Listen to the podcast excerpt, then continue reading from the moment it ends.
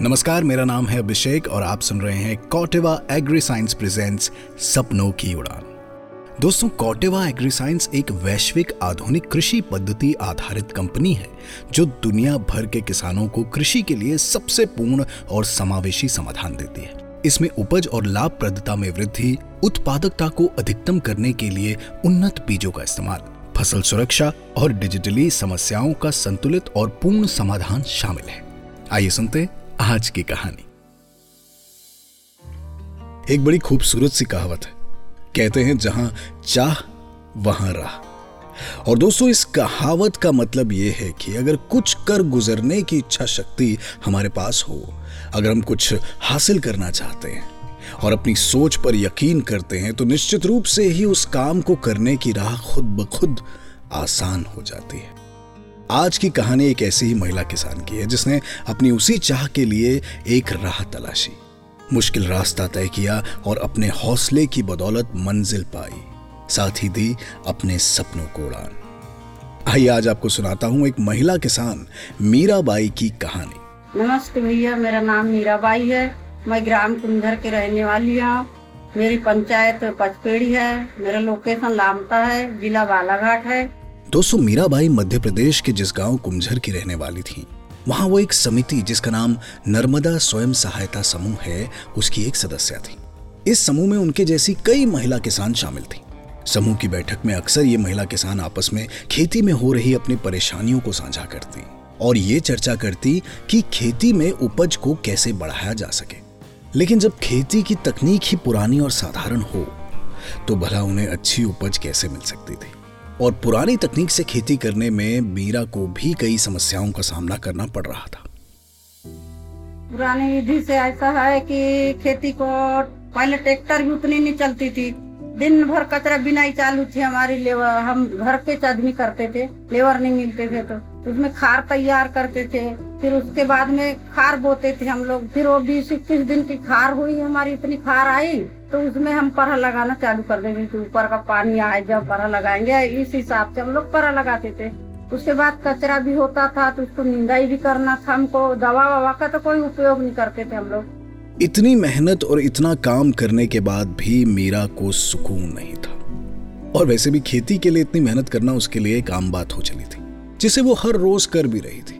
लेकिन अपने खेत में इतनी मेहनत करने के बाद भी उसकी उम्मीद मौसम पर ही टिकी रहती थी। आखिर कब बारिश होगी, कब फसल अच्छी होगी, और अगर बारिश अच्छी नहीं हुई तो उपज भी निराशाजनक होती थी। निंदाई के बाद क्या है, फिर वो धान में भी थोड़ा हवा पानी चल जाए, समय आया तो अच्छी बारिश होती थी तो धान होता था, बारिश नहीं हुई तो धान भी कमजोर होता था।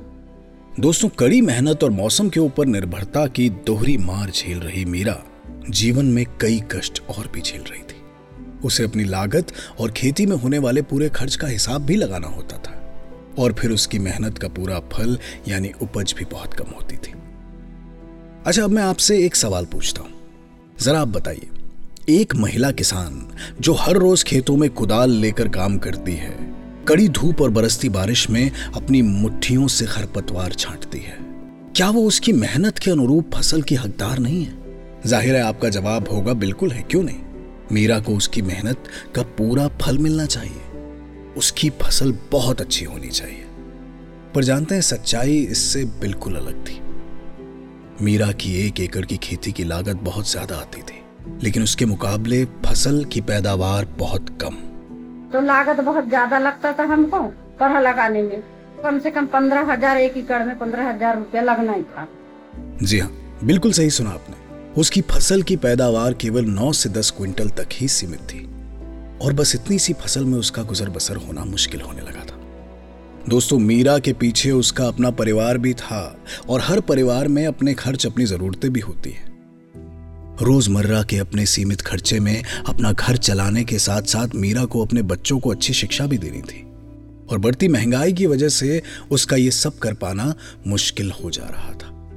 मीरा खेती में हो रहे कम लाभ से परेशान थी।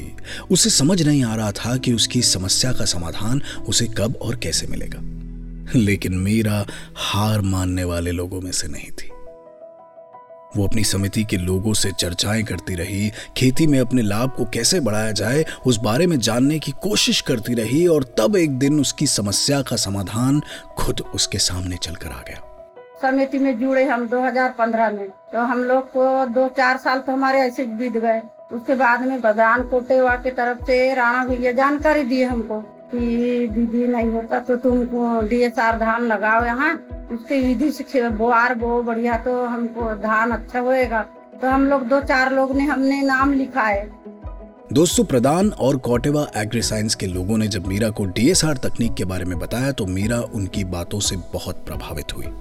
उसे बताया गया कि इस डीएसआर विधि से खेती करने में उपज तो ज्यादा होती ही है, इसके साथ साथ बीज कम लगते हैं और पानी की भी कम जरूरत पड़ती है।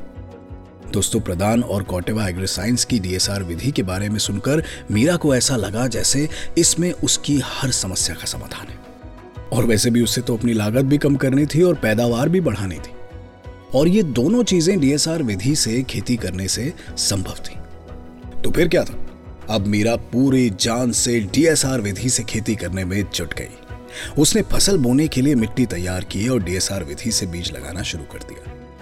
दोस्तों, क्योंकि डीएसआर तकनीक मीरा के लिए एक नई तकनीक थी, और ये बात तो सब जानते हैं कि किसी नई तकनीक को अपनाने से पहले उसकी पूरी जानकारी होनी चाहिए, तो इस जानकारी को उस तक पहुंचाने में उसकी मदद की प्रधान और कॉर्टेवा एग्रीसाइंस के लोगों ने। प्रधान और कॉर्टेवा एग्रीसाइंस के लोगों ने ना सिर्फ मीरा को प्रशिक्षण दिया, बल्कि समय समय पर उसे दवाएं भी दी। बीज बुआई के हर चरण के बाद उसके खेत का मुआयना किया और फसल के बोने से लेकर उसकी कटाई तक मीरा का पूरा साथ दिया। तो दवा डाले हमने, समय समय पर हमको दवा दिए भैया लोग ने, तो हमको धान की बढ़ोतरी अच्छी हुई। आखिरकार अब फसल की कटाई का वक्त आ गया था। मीरा को अब बस ये देखना था कि इस नई तकनीक से उसने जो खेती की है, क्या इस बार उसे उसकी मेहनत का पूरा हिसाब मिलेगा, क्या उसकी पैदावार बेहतर होगी। हाय, क्या हुआ मीरा से खुद ही जान लेते हैं। तो अच्छी धान हुई हमको, तीस कुंटल धान हुई हमको उस समय पहले साल में। जी हाँ दोस्तों, मीरा ने देखा कि पहले जिस जमीन पर प्रति एकड़ नौ से दस क्विंटल फसल की उपज कर पाती थी, अब उसी जमीन पर प्रति एकड़ कुल पंद्रह से सोलह क्विंटल की फसल की उपज हो गई थी। बात साफ थी, फर्क सामने दिख रहा था, और मीरा ने राहत की सांस ली। उसे खुशी हुई कि उसका फैसला रंग लाया है। मीरा की खेती में हुई बढ़ोतरी को देखकर आसपास के लोग भी बहुत प्रभावित हुए। प्रधान और कॉर्टेवा एग्रीसाइंस के लोग तो उसके खेत पर विजिट करने भी आए थे, और ये वो वक्त था जब आसपास के किसानों ने भी डीएसआर विधि से खेती करने की इच्छा जताई। लोग का कहना था कि अच्छी धान है। विजिट भी हुई, तीन बार विजिट हुई, हमारे गाँव में हमारे घर में हुई विजिट। विजिट करने भी आते थे बाहर के भैया प्रधान से, तो अच्छी धान है बोले, हम भी लगाएंगे बोलते थे।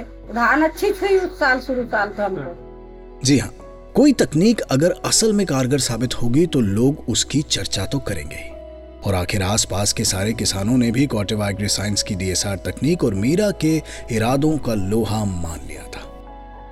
तो दोस्तों, मीरा की कहानी हमें ये बताती है कि अगर किसी कार्य को करने की इच्छा शक्ति हमारे पास हो तो उसे पूरा करने का रास्ता हमें मिल ही जाता है। नामुमकिन तो कुछ भी नहीं होता, यानी कि जहां चाह वहां राह। तो मीरा की ये कहानी ने साबित किया कि अगर आप अपने दिल की सुनते हैं और अपनी मेहनत और इच्छा शक्ति के बल पर काम करते हैं तो दुनिया की कोई भी दूसरी ताकत आपको सफल होने से रोक नहीं सकती। अपने गांव के लोगों के बीच मीरा आज एक उदाहरण है। लोगों को प्रेरित करती हैं और उनको और अपने सपनों को अक्सर देती हैं सपनों की उड़ान। तो दोस्तों, ये थी आज की कहानी कॉर्टेवा एग्रीसाइंस प्रेजेंट्स सपनों की उड़ान में, मेरे यानी अभिषेक के साथ। जैसा कि कार्यक्रम की शुरुआत में मैंने आपको बताया कि कॉर्टेवा एग्रीसाइंस एक वैश्विक आधुनिक कृषि पद्धति आधारित कंपनी है जो दुनिया भर के किसानों को कृषि के लिए सबसे पूर्ण और समावेशी समाधान देती है। इससे उपज और लाभप्रदता में वृद्धि, उत्पादकता को अधिकतम करने के लिए उन्नत बीजों का इस्तेमाल, फसल सुरक्षा और डिजिटली समस्याओं का संतुलित और पूर्ण समाधान शामिल है। मैं उम्मीद करता हूं कि आपको आज की ये कहानी पसंद आई होगी और इसने आपको एक सकारात्मक ऊर्जा दी होगी। अगले हफ्ते फिर लौटूंगा एक ऐसी ही कहानी के साथ। तब तक आप सुनते रहिए कॉर्टेवा एग्रीसाइंस प्रेजेंट्स सपनों की उड़ान, मेरे यानी अभिषेक के साथ।